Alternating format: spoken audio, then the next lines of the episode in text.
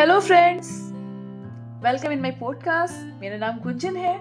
मैं कुछ लिखती हूँ थोड़ा बहुत। तो चलिए स्टार्ट करते हैं। आज मैंने लिखा है कि लोगों को आपने अक्सर कहते देखा होगा कि मेरे हिसाब से ये नहीं हुआ, मेरे हिसाब से वो नहीं हुआ।